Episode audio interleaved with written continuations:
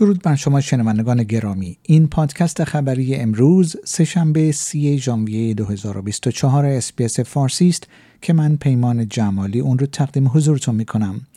همزمان با ادامه بارش باران در ایالت کوینزلند، خدمات اضطراری این ایالت مشغول به پاسخگویی به تماس‌های متعدد برای دریافت کمک در سراسر جنوب شرقی این ایالت است.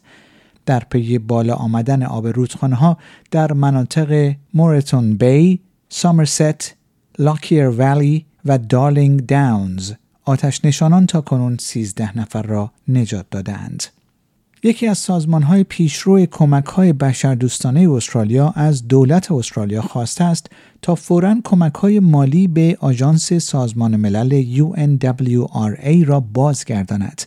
این سازمان میگوید که تصمیم دولت برای لغو حمایت از این آژانس سازمان ملل متحد به معنای حکم اعدام برای میلیون‌ها نفر است. میشل هیجلن، مدیرعامل اکشن اید استرالیا، معتقد است که آژانس سازمان ملل متحد برای پناهندگان فلسطینی اقدامات مناسبی را در جهت رسیدگی به اتهامات اسرائیل در مورد کمک این آژانس به حملات حماس در هفته اکتبر انجام داده است. پس از کشته شدن سه سرباز آمریکایی و زخمی شدن ده ها تن دیگر توسط یک گروه تحت حمایت ایران در اردن، دولت ایالات متحده میگوید که به دنبال جنگ با ایران نیست. سابرینا سینگ، سخنگوی وزارت دفاع آمریکا، میگوید حداقل چهل پرسنل ارتش آمریکا در این حمله مجروح شدند و این تعداد ممکن است افزایش یابد. دولت فدرال استرالیا میگوید افزایش یارانه مراقبت از کودکان کارساز بوده است. اعلام این خبر علاوه رقم آن صورت میگیرد که سازمان نظارت بر امور مصرف کنندگان ای سی سی دریافته است که هزینه‌های مراقبت از کودکان از زمان معرفی این یارانه‌ها سریعتر از تورم و دستمزدها افزایش یافته است. جیسون کلر، وزیر آموزش و پرورش استرالیا، میگوید اقداماتی که دولت در سال گذشته انجام داده هزینه مراقبت از کودکان را برای خانواده‌ها به طور متوسط یازده درصد کاهش داده است. او اگرچه اذعان کرده است که گزارش سازمان نظارت بر مصرف کنندگان استرالیا در مورد بخش مراقبت از کودکان نشان می‌دهد که باید کارهای بیشتری انجام شود. یک گزارش جدید نشان می‌دهد که تعداد مسکن اجاره‌ای موجود در بازار اجاره به پایین‌ترین حد خود رسیده است، در حالی که هزینه‌های اجاره افزایش یافته است.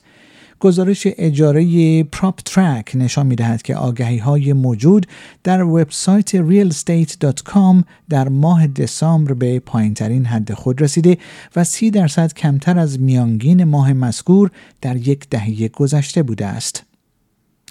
دولت فدرال استرالیا اعلام کرده است که با ایالت وسترن استرالیا برای ساخت چهل خانه فرهنگی مناسب در شهر ادلید برای بزرگان بومی همکاری می‌کند.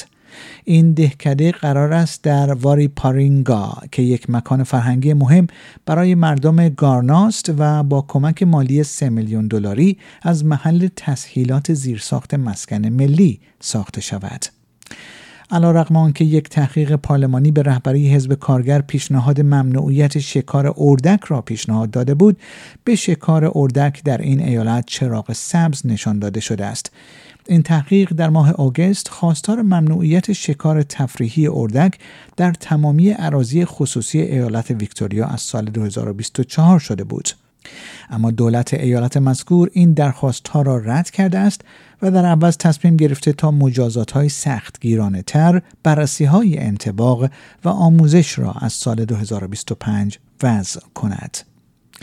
جناح اپوزیسیون فدرال میگوید که مرحله سوم کاهش مالیات دولت اقدامی بدبینانه در آستانه انتخابات میان دوره‌ای است، اگرچه نمایندگان مستقل میگویند که حمایت گسترده‌ای از این قانون تغییر یافته دیدند.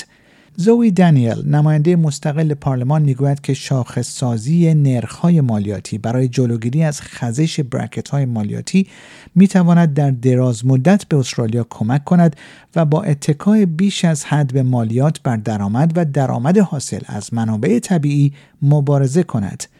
خانم دانیل که تا زمانی که رایزنی‌ها در جریان است موضع رسمی خود را اعلام نمی‌کند، میگوید که حمایت گسترده‌ای از اصلاحات تغییریافته حزب کارگر در حوزه انتخابی او وجود دارد. ماریا کورینا ماچادو رهبر اپوزیسیون ونزوئلا میگوید که حکم دادگاه برای جلوگیری از نامزدی او در انتخابات ریاست جمهوری جنایت قضایی است. در ماه اکتبر خانم ماچادو با کسب بیش از نود درصد آرا در انتخابات مقدماتی ریاست جمهوری پیروز شد. این اتفاق علیرغم اینکه نیکولاس مادورو رئیس جمهور تنها چند روز پس از ورودش به رقابت‌ها ممنوعیت پانزده ساله او را از نامزدی در انتخابات اعلام کرد رخ داد. شنوندگان گرامی، پیمان جمالی هستم و این پادکست خبری امروز سه‌شنبه سی ژانویه دو هزار و بیست و چهار اس‌بی‌اس فارسی بود که اون رو تقدیم حضور شما کردم.